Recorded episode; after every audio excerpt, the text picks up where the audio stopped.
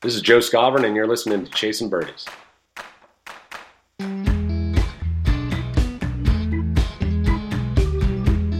All right, y'all. We are chasing turkeys. Mhm. Happy Thanksgiving, y'all. Welcome back here to another episode of Chasing Birdies. My man JP. Yes, yes. Happy Thanksgiving to everyone out there.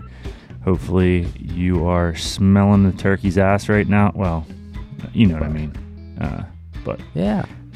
we appreciate all of you for tuning in, and uh, we are thankful for all of our listeners and non listeners. We're thankful for Yeah, people man. who don't listen to us. Um, Thanksgiving is a holiday unlike any other. You mhm. just don't feel any guilt for stuffing yourself, eating stuffing, eating dessert, watching football, laying on the couch, being merry, acting like everything's great. It is a great day. I may overall. even make breakfast, bud, and, and, and cheat on my don't eat till noon. Yeah. Let the kids eat anything they want. It's a good day. Mm-hmm. Um, however, you know, here in the Northeast, for us, Thanksgiving generally comes at a time in the golf season when we're not golfing. So now we start to unwind a little bit, but slowly but surely get the itch again. But we're full swing into right now winter hibernation mode, bud. What do you think? I mean, But I, I, I just told you the other day that I don't really miss golf, but it's partly because of the weather. So, because I think mentally I'm like, well, you can't even play if you miss, so it doesn't Right. matter. But I am excited because I'm I'm heading over. I'm in Scottsdale for a, a work trip, and and a buddy of mine lined me up at Ping Golf to get fit fitted for the new irons and um, the I two thirty. So I can't wait for that in December, first week of December. mm-hmm.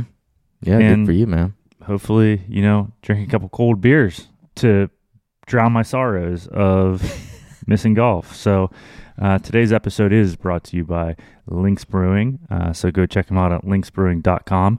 Again, Chasing Birdies Blondale. I just had to deliver a case to a friend the other day. Um, people are buying it, man. Let's get it for the holidays. It's a great beer to drink during during the holidays and, and having fun with your friends. Yeah, so I had some people over the house the other night after dinner, and the guy's like, "What's this green can?" You know, and I'm all, "It's Chasing Birdie's Blondale," and he's like, "Let me try that. I like Blondales." I didn't have enough in the fridge. I mean, I had five cans and five were gone. So We got a pretty big fridge Um, now. yeah, no doubt, no doubt, buddy. You know, today's guest though, JP. I mean, this has been a guy that he and I have been going back and forth on Instagram, trying to nail down a time. We've been doing this now for almost two, two or three months, and Mhm. really really nice guy genuine guy and you can just tell that you know he wants to do well he's already done well in his career but now he is on to the next chapter Mhm. um, and i'm talking about joe Skovron many of you may have seen him with Rickie fowler on tour for 13 years scovy scovy whatever you want to call him um, We go through that. yeah, we went through it. but we got him here on Chasing Birdies for the caddy perspective, man. Um, First caddy know. perspective. I love it. And there's no one better than, than him to have on this podcast. No Um, one Great dude. I mean, great dude. I, I feel like he's a guy you throw a couple back, you, you enjoy yourself, yuck it up with the boys a little bit. And uh, I even offered him to come caddy for the boys at the at a member guest this in 2023. I told him, listen, you can drink transfusions, you drive the cart around, you enjoy yourself, clean our clubs every once in a while, uh, and give us good yardages. Yeah, no, and and we could use that. We could use that. But uh, guys, thank you for tuning in today on Chasing Birdies, and uh, I think it's time we just roll this right into Joe Skovron. As you all know by now, Chasing Birdies is proud to be partners with Holderness and Bourne. Check them out online at hbgolf.com. Holderness and Bourne makes fabulous pieces that help you look good on the course, even if your game is not up to par. Check out their new arrivals now for this golf season. Also, head on over to chasingbirdies.com to get some custom Chasing Birdie gear from Holderness and Bourne. We'll continue to drop these pieces through every season. That's chasingbirdies.com and Holderness and Bourne at hbgolf.com. All right, guys, we're back here for another episode of Chasing Birdies. And we've had some PGA Tour players on in the past, some other golfers, all golf nuts, but we've never had a caddy perspective per se. But today's guest will change that. We have Joe Skovron here on Chasing Birdies, and we are stoked about this one, my man. How you doing, Joe? Great. Thanks for having me. Scovy, right? We just should call you Scovy. Yeah, a lot of people call me that. Yeah, Scovy, Scovy. Everybody kind of says it different. I just go with it, however it is. So is it Scovrin or Scovrin? It depends who you ask. If you ask my parents, they they say Scovrin. I say Scovrin. So I don't know. Gotcha. Okay. I'm not too picky. That's like Scovy. Peppy. But when you say Peepee. Scovrin, I mean, same everybody thing. spells it wrong. Yeah, exactly. Yeah. Exactly. No, man. Well, look, we're so glad to have you on here. Uh, get to talk a little bit about golf and kind of what you've been doing over the years. You had a hell of a caddy career. You're still having a hell of a cra- caddy career. So I know walking through just a little bit in the beginning of your lifespan. I know you're from from Southern California. Yeah, yeah, just outside the San Diego area, Murrieta, California. Yep. Okay. So kind of got into golf early. Um, you know, can you elaborate a little bit on that? How how that whole thing started with you in golf a little bit? I know your dad Lou was a PGA tour or a PGA professional at least, teaching pro. Yeah, you guys have done your homework. Yeah, my I grew up in a golf family. My dad, sports nuts, but golf was the main thing. And uh, my dad's been a PGA pro, you know, since he got out of college, and um, still teaches to this day at 76. Uh, ran golf courses when I was growing up. So, and then my mom actually ran our local junior golf association for 20 plus years. Uh, they just moved to Scottsdale. Just uh, just moved on from that. So, you know, we had players like Rickie Fowler, Brendan Steele, John Mallinger come up in that program.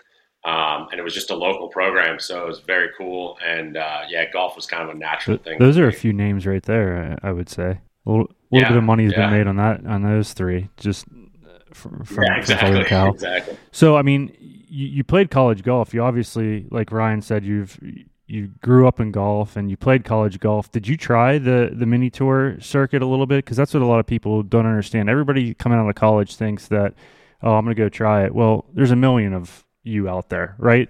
Speaking in general, Yeah. like from from here to Webb Simpson is a large gap. So, Yeah. is that something that you did try? Yeah, absolutely. I kind of had my mindset on that for a long time. And I was a really good junior player, like young, and then kind of hit a roadblock. High school, played football and basketball in high school, and you know wasn't highly recruited. Went to UC Santa Barbara for a year, and then ended up at a Division three school after that, and uh, had a pretty good Division three career. But that's a totally different level Mhm. of golf, right? So went out and tried it. Um, played for three, maybe four years. It was kind of like two years that were full where I got some sponsorship Mhm. and went and played and did it. Went to school twice. Missed first stage by one one year. The other year played awful, and uh, I just wasn't good enough. And I finally realized it. You know, I won one mini tour event. I was around the cuts all the time, but it's how I got into caddying. So it Right. Joe, that's the thing too. A lot of people don't understand is like when, you know, I, we we talk to a lot of people that play golf. When does a, a player get to a point like, all right, man, I, I can't do it? Because you have you see some people that are lifers trying this mini tour shit. So I think some guys, you know, I know a lot of lifers out there, and some of those guys, they're good enough on a day to day basis when you watch their games, but sometimes their games don't translate at Q school or it doesn't translate when they start traveling across the country and those kind of things when they get out of their comfort zone. Or maybe it's just the Q, the Q school Mhm. block, right? Some guys just have a Q school block, and you, you know, unless you Monday into a bunch of events, you got to make it through Q school at some point to get your status. Uh, but for me, you know, missing Q school twice, missing some cuts, missing a lot of cuts. Um, you know, money becomes a problem. All those things. So for me, it's just I just knew um, I knew that was it for me, and I just wasn't good enough, and I wasn't progressing at the level I needed to. Yeah, I mean that's the thing that's that's so crazy too is that you know I think for most golfers you've been a golfer your whole life and it's like well then what the hell am I going to do, right? So I, I mean so were you kind of at that point where you were going to all right I'm done with golf was caddying kind of in your in your future already or was it you quit golf and and, and you kind of had a job and, and went from there? So yeah, caddying wasn't on my radar. Um, I caddied when I missed a couple cuts for Brendan. I roomed with Brendan Steele um, on the mini tour. So like a couple times when he was in contention, he's like, "Hey, why don't you come out with me um, and do it that way?" And then, but that was about it at that point. I was trying to start up a golf clothing company. I had started doing that kind of midway through playing mini tours and kind of you know having a plan B. And then I had majored in movement and sports science and was planning on coaching college golf or going back and teaching high school and coaching football and golf. and that was kind of my plan for my life. And then that all kind of changed. Um, I caddied some web. It was nationwide tour at that time. Um, now the Korn Ferry for Brendan, I did probably 12 to 15 events over two years, and I did like eight LPGA events for a friend of mine. Did a couple majors, just filling in for her, and that's where the Rickie thing came up. So again, you, you weren't That's very experienced at caddying. Uh, you know, you caddied for a couple tournaments for Brendan Steele, who's your buddy, and and things go. You know, if things happen, you guys can pat each other on the back and kind of, hey, next week we'll get it. How does somebody yeah. that doesn't have a lot of caddy experience fall into one of the world's greatest golfers in Rickie Fowler? Yeah, wild how it happened. I mean, Rickie grew up in the same town as I mentioned, eight years younger than me, so I'd known him you know, his whole golfing life since he was four and a half or five. Um, had played a lot of golf with him, been around him a lot, and he had tried other guys when he'd gotten starts. And it was a lot of older guys, and you know, there's not that rapport, and there's not that kind of you know, in the downtime in between shots, being able to talk and get along and have that comfort level. And he just said, "Hey, do you want to come out and caddy the uh, the event at Ohio State, which all the All Americans got in? He was still an amateur." and that was the summer of 2009. And I went out there with him, and uh, we bogeyed the last hole to go to a playoff with Derek Lamely, and we lost in the playoff. And he said, "Do you want to come out in the fall?" And I had taken on a college coaching job at that point, um, and I was coaching at my alma mater. And we'd had a good season. We finished second at nationals that year, and um, I said, "Yeah, I'll come out." And we've been out there ever crazy. since. So uh, that doesn't fully answer your question. That's how it happened, but. Right. As far as the experience part, you know, playing golf as long as I have and being around the game and being kind of a coaching mindset helped me a lot with that. And then it was go out there, learn how it's done out there, ask the right guys, learn the golf courses, and then but the personality part was kind of a natural fit for me. Kind of you know what a guy mm-hmm. wants to hear in competition. You know, you know about lies and things like that that other people that haven't played at that level wouldn't understand. So I kind of had a leg up yeah. on that. And you kind of had a little bit of a already a, a, relationship with him, just given the fact that he yeah. had played all that junior tournaments with your mom's organization and whatnot. So, you know, it's kind of like peanut butter and jelly to a degree. Uh, it's a terrible analogy, but that's all I can think of right now. Hungry for one, bud? Uh, yeah, a little bit, but a little bit. Um, and, and and and we'll get into some of that talk a little bit, but you know, right then and there in 2009, I guess in the fall is when you when you went full time with Rickie. At that point in your life as a caddy, you obviously probably still weren't. I don't know, maybe acclimated, maybe that's not the right word, or maybe it is, but I'm sure you still had to try to now sharpen your tools a little bit because now you have a superstar who's trying to make it on tour. You're full time carrying his bag. So now you have to elevate, elevate your game a little bit to to kind of be a, a great advisor to him. So, w- was there a little bit of a growing pain for you from a caddy perspective at that point uh, when you knew now this was full time? Yeah, I think the biggest diff, the two biggest differences is it's a job now.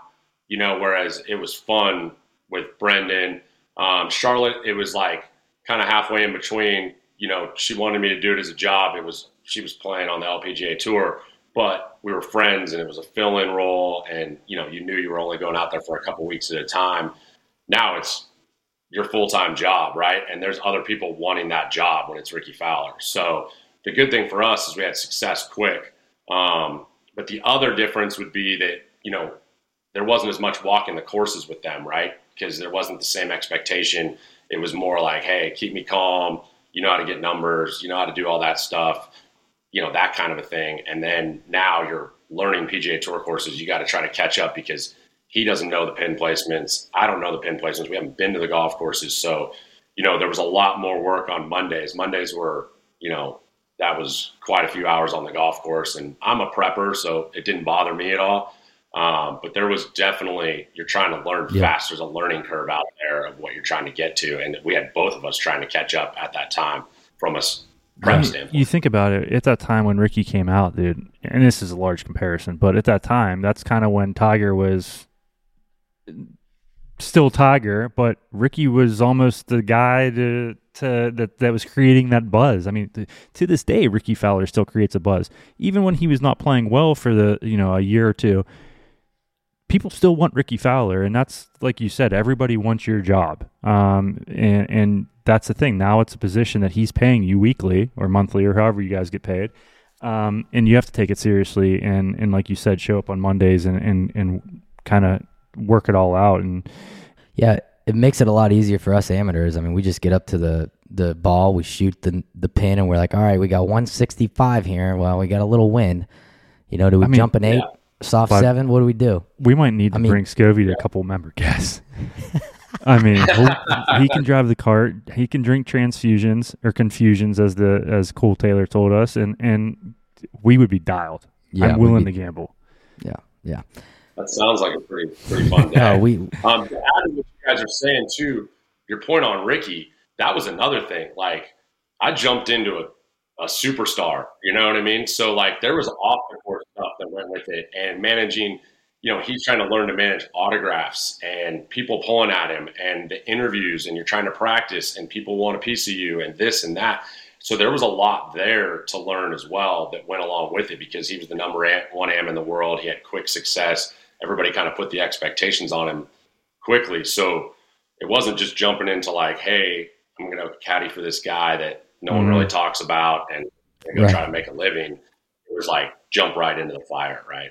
Well, and it's interesting too. Like what people don't understand is, you know, we have a lot of friends in the hockey world, and everybody thinks that they get free tickets. Like everything's free right? And no, they get two tickets a game, and the amount of text messages that you probably got, and that's the thing that you and Rickie early on probably had to learn how to say no. Uh, how many people were yeah. requesting for tickets? How many people hit you up for an autograph? Hey, can you get Rickie to sign my kid's orange Puma hat? Uh, this, that, and the other, and you had to be able to say no, both of you, um, because in reality, that's your job.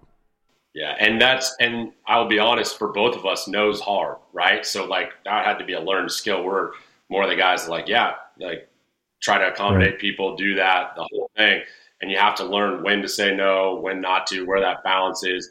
And you know, some people just don't see it, right? Like he could sign for 25 minutes and there's somebody that's not happy with him because he didn't right. sign, you know, and like, well, how long do you want me to stay here? Like kind of a thing. And and he was always great about that stuff but there still was somebody always unhappy right? So you definitely learn that that skill. And then from the other side like you said the signing stuff man like people just thought oh you could just get stuff signed at any time. And it's like well i'm not even allowed in the locker room. So like i might see him but i got to carry it around in my bag figure it out when i'm going to see him this week away from the course because you're not always seeing right. each other away from the course and you're trying to get stuff signed, and then he's at asked for stuff all the time, and now I'm asking him, and like so you had to pick and choose your spots. And that's something too. interesting too that I think I don't think a lot of people understand is that it is a work relationship. You and Rickie, like you guys aren't rooming together everywhere you go. It's pretty much when the round's over. If he wants to hit some more balls, you'll be there for him. But when it's over, the day's over, and you leave that course, you're gone.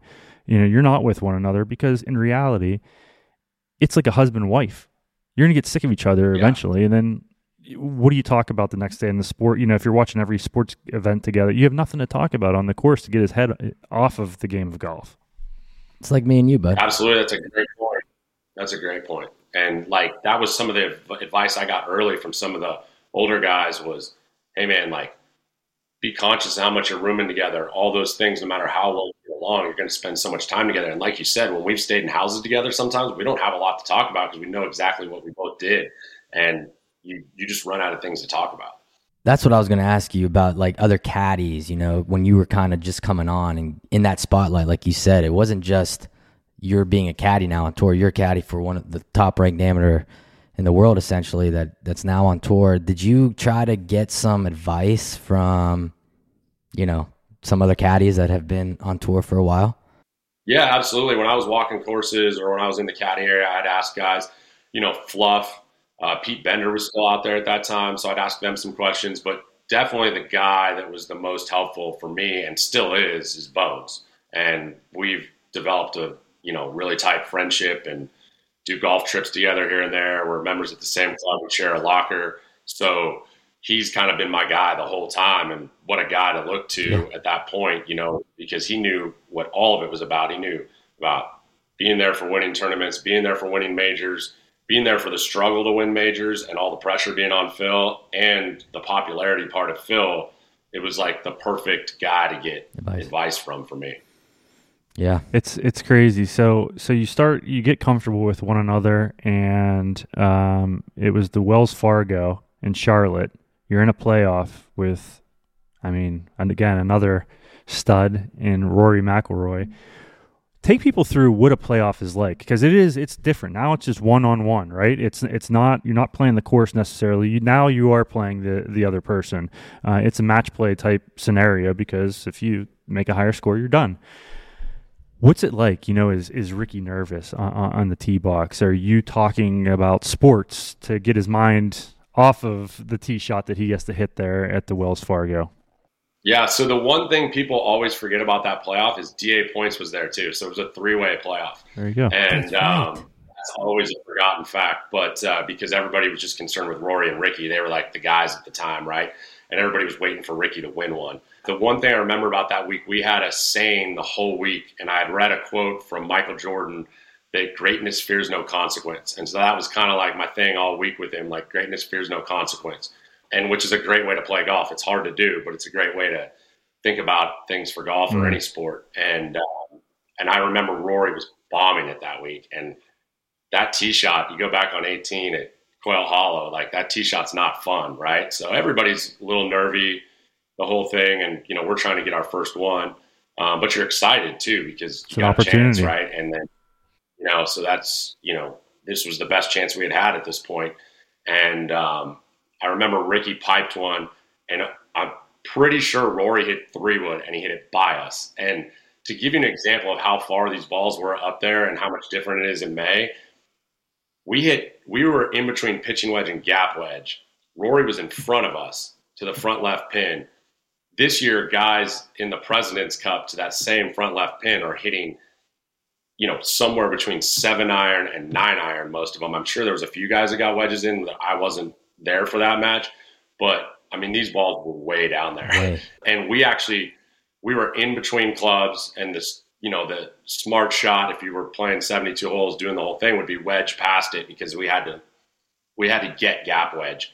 Um, but the ball was going and i remember we had the conversation and i and i said it's 52 all day and he just hit this thing right at the stick and he had to get all of it. And i was nervous when that ball was in the air because it lands a yard short it's coming back in the water it's all over but Well, and, and if he mishits it slightly, or if he hits it too good, that thing sucks Yeah. back with a gap wedge. When you're hitting something harder, it's going to spin harder. So, I mean, Yeah. but the adrenaline thing's a real thing, right?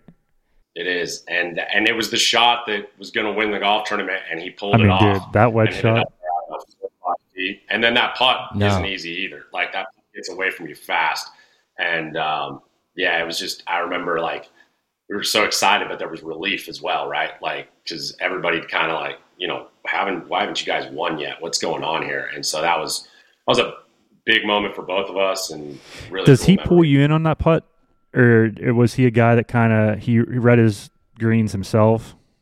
Yeah, I, I don't remember if he did. I don't think he did there. Um, Rick's a really good green reader.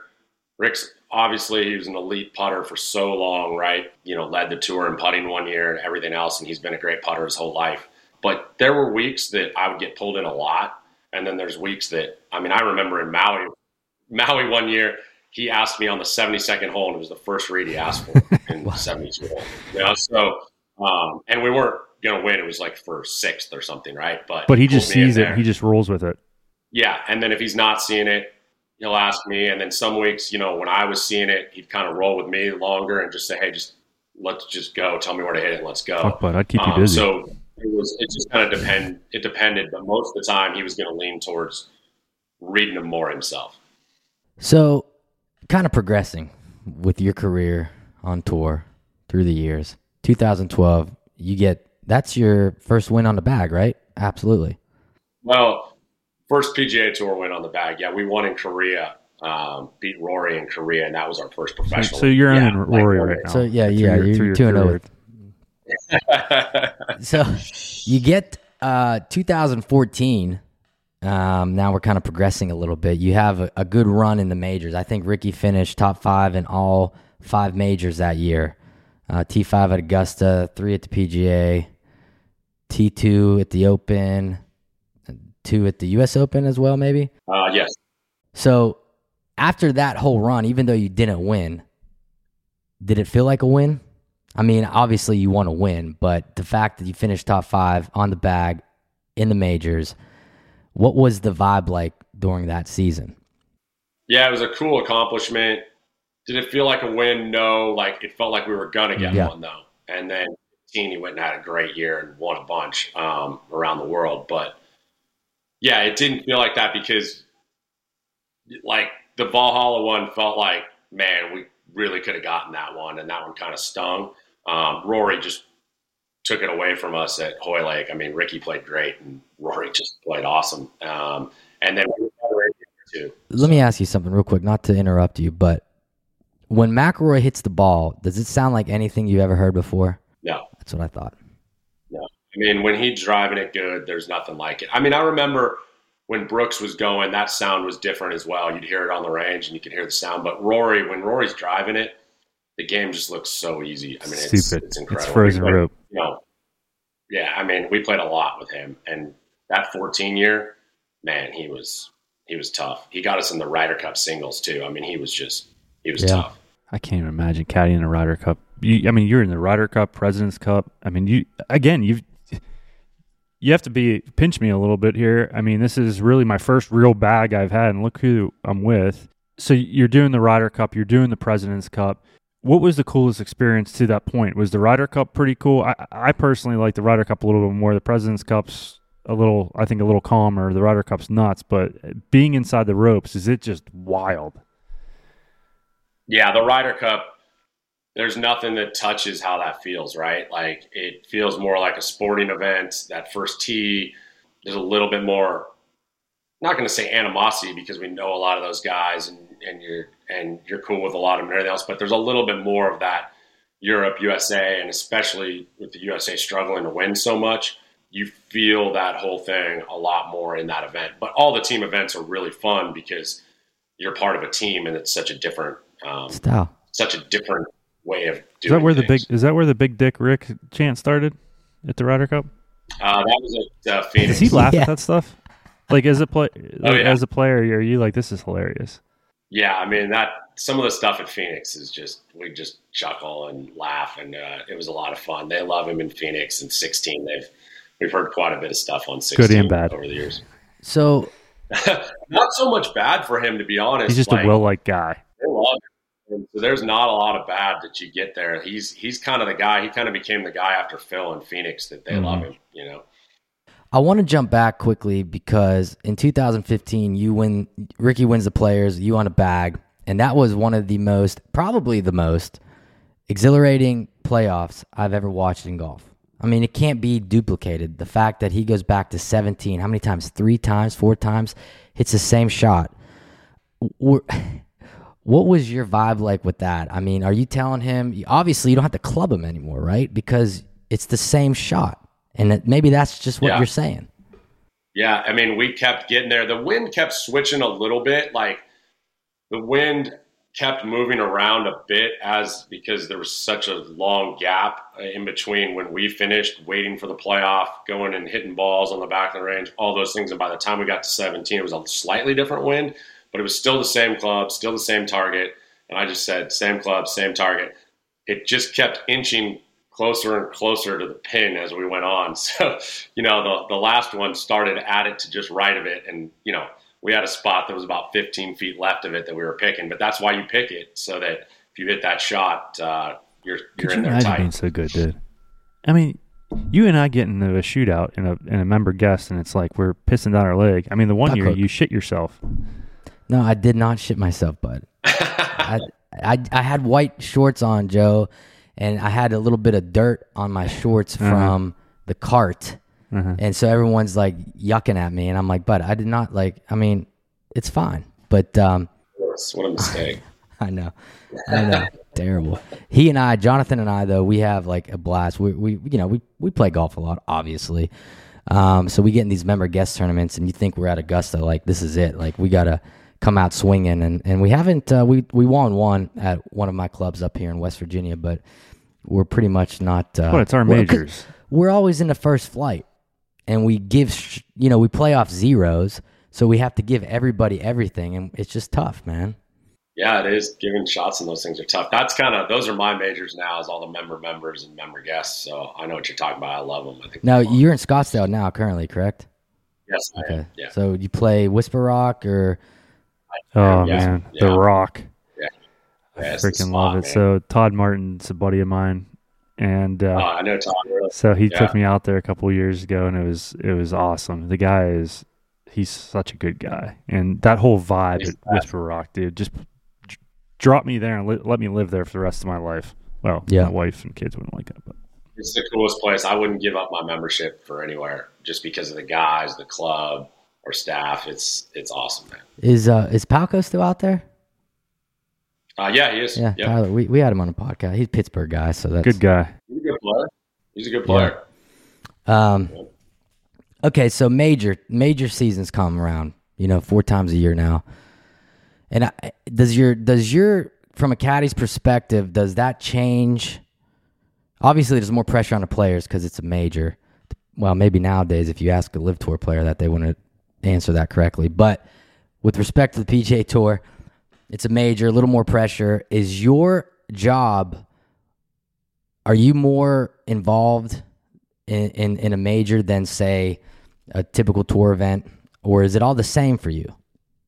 Um, I try to look at them the same, but the biggest difference for a caddy is, other than Augusta, is most of the time we haven't been there, or we've been there once. True. So the prep work is a lot different, right? Um, you know, or even like on the Open Championship rotation, you're only there every few years, so um, so the, prep is definitely a lot different. Um, rather than going to the venues, you know, kind of checking your notes, going, you know, a quick walk through. You're walking that golf course usually a couple times other than your player playing. So you're trying to get three or four looks at it and you're trying to kind of figure out where pins are going to be, those kinds of things. And then over at the open, you're trying to figure out, okay, wind switches, what are we going to do here? Um, you know, how do we play this hole? Because wind switches can completely change the strategy over there. And, you know, you might be seeing a certain wind in practice rounds and you don't get to see it um, in the tournament. And a good example of that was when Rickie top 10, and this wasn't an open championship, but at Kiawah with the wind switches. You know, we had gone over early when we missed a cut at Charlotte that year with Patrick Cantlay, and we had seen a wind that no one had seen in the practice rounds that we ended up getting on the weekend. So that was a that was a nice advantage prep wise that we had seen that wind because it's blowing so hard. It completely changes when you're when it's blowing in off the left on a hole rather than down off the right. That's a completely different.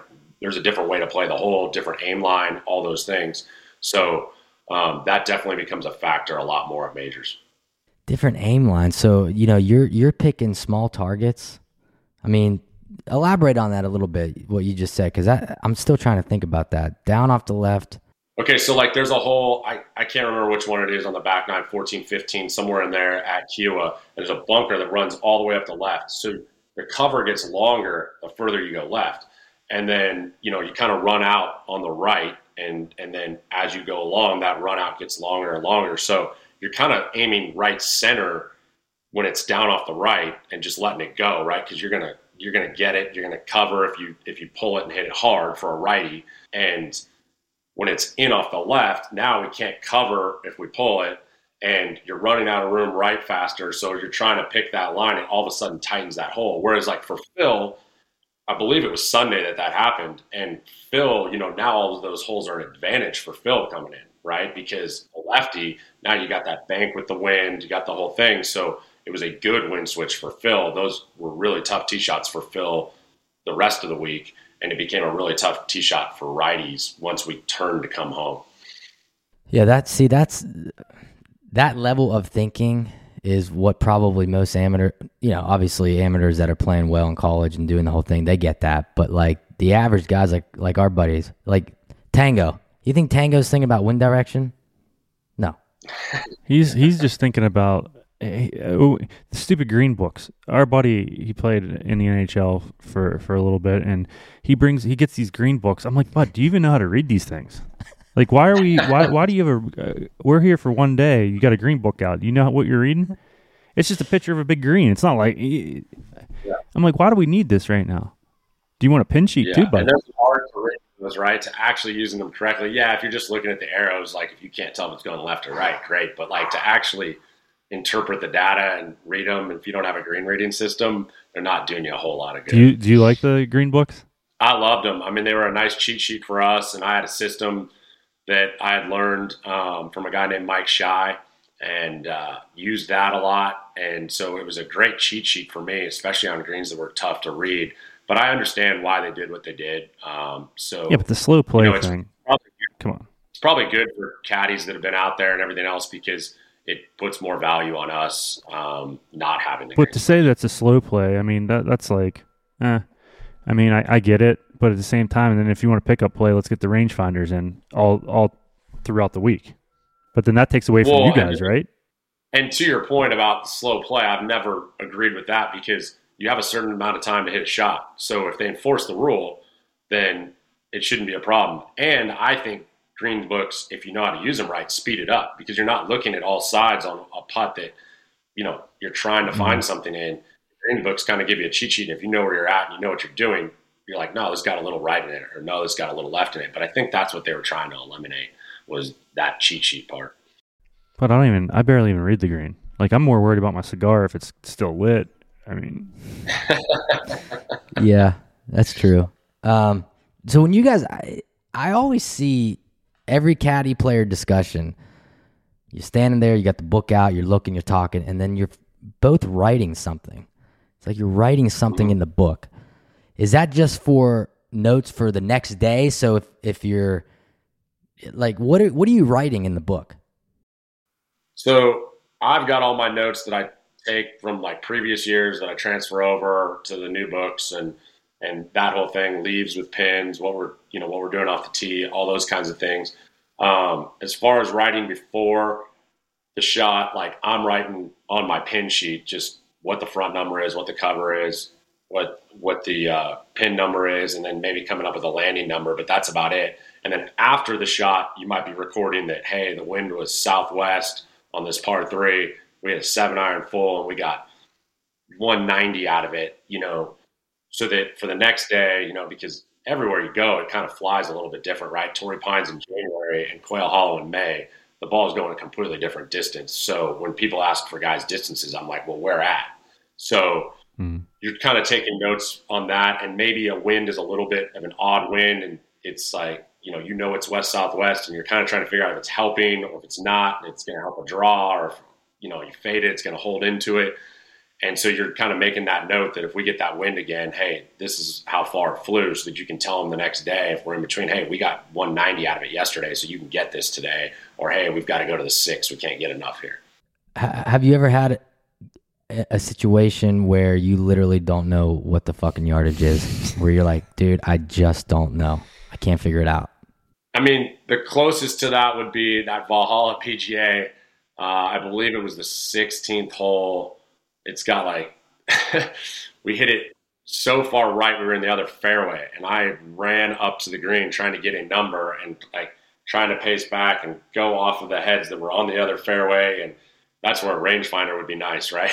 And uh, so you're like, you know, you're trying to like get the angles, get this number, get the whole thing, but no, you're always going to find something that's within a couple. Um, Right. You know, but when we're out there 185 yards away, yeah, it could have been 183. It could have been 187 from over there, trying to get an exact number. But yeah, we're we're going to be pretty close. So no, I haven't ever gotten to that situation where we hit a shot. We don't know how far it is. Now That's good. w- When good when you were caddy. ca- it's a great caddy, but again, we could use them. Um, especially for those ones that you missed the fairways, right? Like that would be incredible. Uh, was there ever a point in your career with Rickie where it was kind of like not, didn't get heated on the course, but did it ever get to that point to where you guys were having kind of firm discussions? Or I, I just don't see Rickie being that kind of guy. So maybe you can elaborate on that. Yeah, it's very rare, but no, it's just like you know when you see these guys make a big deal about sideline arguments Mhm. in the NFL and everything else. Like that's part of it, right? Like we're all competitors. We're out there doing our job. There's high pressure situations. You're not going to always say things right to each other, you know, and you might snap at each other every once in a while, or he wants something different than what how I'm saying it, and I'm getting frustrated with him or whatever. So there's definitely been times where we were heated. He was always great though about the next day acting like nothing had happened. So it never carried on with him. That's awesome. And that always made my job a lot easier. But there were a couple nights when I kind of challenged him on things or whatever and went home and going, man, we'll see how it is tomorrow. And he was great. I might not have a job tomorrow, boys. So obviously that that ride ended a little bit, which hey, n- no harm, no foul. That's the way life is with with everything, and you find yourself kind of in a, a new chapter now, Joe. You got Tom Kim, you're carrying the bag for now, and congr- congratulations because he won uh, the, Yeah, the Shriners. So that was a good win. What a so, place to win and celebrate. we didn't get to celebrate though. We flew straight to Japan that night on the charter, so there was no celebration, God. unfortunately. Have some sake. Uh, what what's the difference now? I mean, now you have experience, so this isn't like whenever you first came out and, and was caddying for Rickie. Now you're you've caddied for years, thirteen years on the bag for him. Now you got a new young gun, so to speak, on um, you know that's that's playing. Uh, what's changed for you with Tom relative to Rickie? Yeah, I mean, there's a lot of things, right? Like Rickie and I, 13 years. It was a lot more than a caddy player relationship, right? Families, the whole thing. Um, so, so that obviously the comfort level there and um, how much of a routine it was um, changes quite a bit, right? Because now you're learning a new guy. Uh, but there's some similarities in the fact that I'm working for a 20 year old. Rickie wasn't quite 21 yet. Um, you know, highly touted. The difference is Tom had already won when I got on the bag. And then the biggest difference is that I've been out there for so long Mhm. now. So picking my brain, asking me questions, uh, puts a lot of value in it. He's great about that. And um, so I'm kind of like, you know, I'm double his age. Yeah. So it's like, you know, I'm the old guy, he's the kid. And that, it's been a lot of fun, though. It's really, um, you know, it's just really it, it's really been exciting, like seeing a guy that's 20 years old that uh, wants to be the best in the world, and like kind of going through that whole thing over again, but with experience that I have now and knowing all the things, and I've already been through all the things he's going to go through, other than winning a major. Like, but we've been as close as it- as it gets, and we've done all the other stuff and been in all the situations. So now I've been there, done that, um, and I get to go hopefully go through it with him. Yeah, he's got he's got game. When you and Rickie parted ways, um, it was mutual, and it, it was pretty mutual. Um, you guys are still friends, and, and all that, and, and and that's the thing that you know, 13 years, you had a hell of a run, but you know, all thing good things come to an end, so to speak, right? And uh, you got a fresh start now, and he has a fresh start, and you know, he's starting to play well again, and he, you won. So it's kind of like you know, everybody everybody wins on this deal. Um, and in in reality, friendships are very important in life, right? So, um, Yeah, bigger than the game. So, for, yeah, to your point there, it was. I mean, that's as hard of conversations I've ever had in my life, right? Like, and what, and I think same thing for him, you know. And so that conversation was really tough, and um, it's not an easy balance um, how to handle it, what to go through, you know, what the reactions are, the emotions, all that stuff. Um, but we played the same tournaments as them on that three week stretch, and you know, ended up at dinners with Rickie. And um, the guy on his bag now is a good friend of ours from the same town that's right in between us in age, Ricky Romano. And you know, Tom's pulling for Rickie. He's a big Rickie fan. You know, Rickie's pulling for Tom. Like it's been good for everybody out of this. Right. You know, it, it, Rickie is turning it around, and sometimes you just need something different to turn it around. And my voice, you know, 13 years of the same voice, sometimes you need to hear something different. And Rickie needed something Yeah. different to, you know, to turn this thing around because he's too good to be playing the way that we were for three years. And you've seen it already. I mean, he almost won in Japan. He finished sixth at Safeway, so it's awesome to see. and that speaks volumes of you guys too, because you know a lot of people, uh, I don't want to talk about it type thing, and you can tell based on our conversation to this point, you still have a lot of respect for him, and you're still pulling for him. So that's really cool to see that that you're still pulling for him. I mean, the only reason I'm here is because he brought me out, right? So, yeah. you know, he gave me the opportunity. Yeah, Now Pay Kim, he's got this kid. What a stud, huh? Absolutely. Yeah. I mean, there's so much. Um, it's exciting to like talk about his game and talk about him and he the intangibles um, that people, you know, I think he could see some of it at the President's Cup and people could see how he handled the pressure with Cantlay going down the stretch at Vegas. But the intangibles off the course, or not necessarily off the course, but off away from tournament mm-hmm. golf and the work ethic and his expectations and the willingness to how good of a practicer he is and how planned out he is and all those things for a 20 year old, they're off the charts. I just yeah, want their he, short game for 24 hours. That's all I want. is that like do you like you being such a good golfer growing up? Is that something you sit there and you're like, Jesus God, are these guys good? Yeah, I mean the shots they hit. I, when you try to describe how different it is to people, they can't really understand until you actually like even seen it in person. I think you kind of get like even caddy and you get kind of like numb to it because you see it so much. But then if you go play golf with them or you go play golf on your own after and you realize how hard those shots were, or you see how far by you they hit it and just the things they can do, like when, you know, we play a lot of golf with Max Homa here and my buddies are just like they're in amazement and awe all the time because of the sound and what he does and how far bias he hits it and the shots he pulls off. And he just, it's just a totally different. And it's world. so funny watching Max Homa because he reminds me a little bit of like a goofball, right? He he looks like a little bit of a goofball, but it looks like Trocheck, dude, to Vince to a T. But um, man, does he a freaking get like? How about him chipping in and and uh, yeah. he, uh, he wow. uh, th- who was it? The three Willett three putts from ten feet. He chips in three putts. What? I mean, dude, it's it's again the short game is where that's what people don't understand. There's a million people out there, and that's why I said in the beginning, you know, when do you get to a point on a mini tour and say, all right, I'm done? Because there is a million golfers out there that can hit with a lot of the PGA Tour players from driver to seven iron. There's a million of them. Yeah, yeah. But f- from eight iron and in, and the putter, they're they're one of a kind. Yeah. Yeah, absolutely. And the elite guys with those clubs you're talking about, they're different, right? But there are guys out there that they're not much different than a really good mini tour player. Um, but yeah, there's, you know, managing their game, belief in themselves. Chipping is such a massive thing on the PGA Tour. And when you get to majors and you get firm greens and those kind of things, the difference in chipping um, is so is so immense with that um, as far as like what we're used to, you know, when you play soft greens mm-hmm. that are rolling nine, right, compared to greens that are baked out and rolling 13. It's a totally different thing. I, um, I was, I went to the memorial this year on Saturday. Actually, I yelled your name. You're walking on a tee box. I said, my man, what's up, Scotty? but, uh, but I was watching Cam Smith and man, that hurt my heart when he left. But any rate, I'm watching him around the green. He got up and down on number. Seven?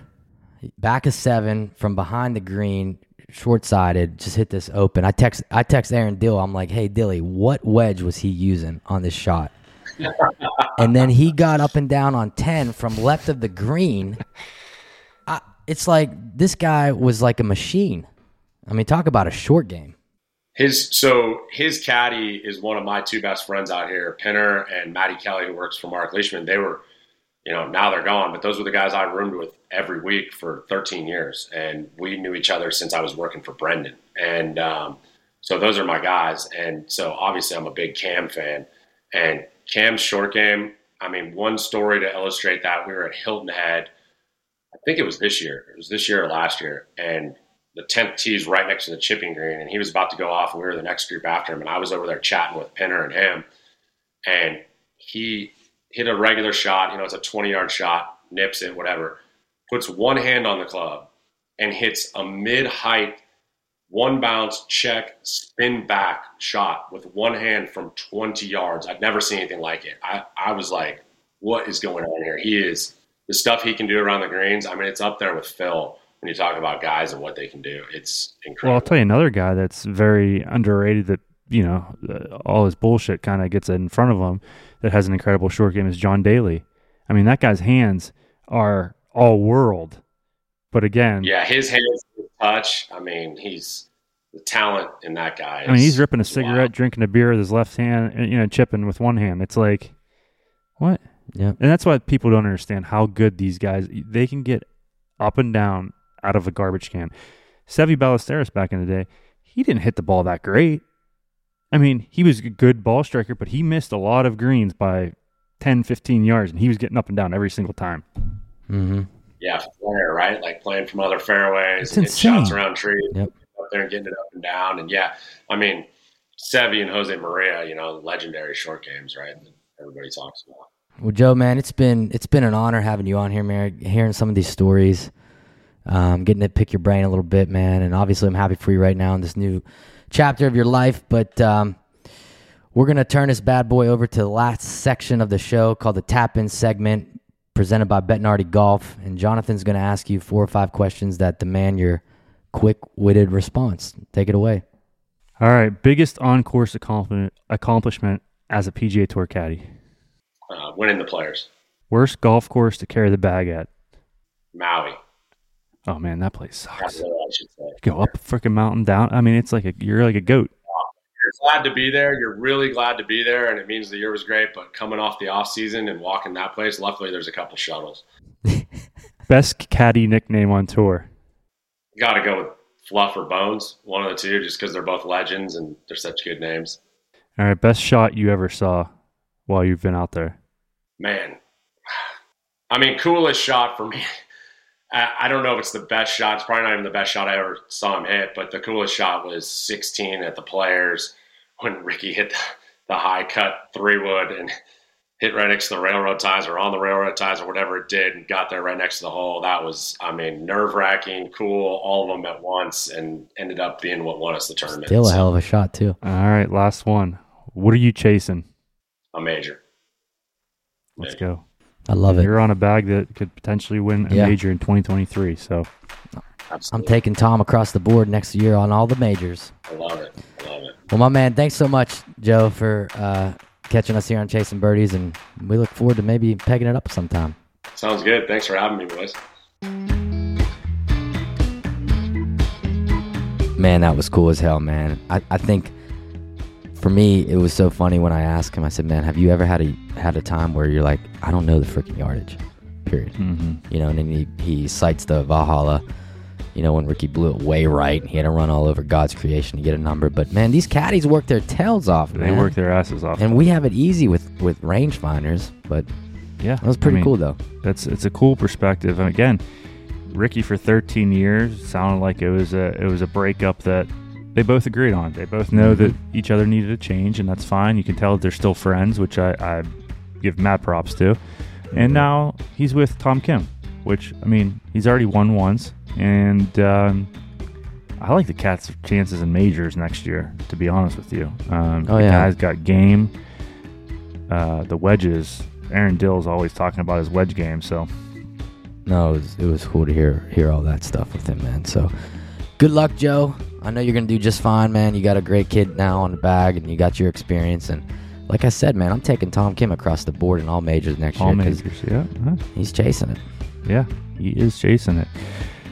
I do want to say thank you to Nemacolin uh, for sponsoring the show. They do an incredible job right now. Again, go to nemacolin.com, check them out, get the elf tuck in. It's it's a beautiful time up at Nemacolin with it decorated, uh, and we got some good news that Nemacolin's back for 2023, bud. So Yeah, hey, buckle up, boys. You're going to hear some more about Nemacolin and, and uh, the five star resort through and through. And uh, again, check them out at nemacolin.com.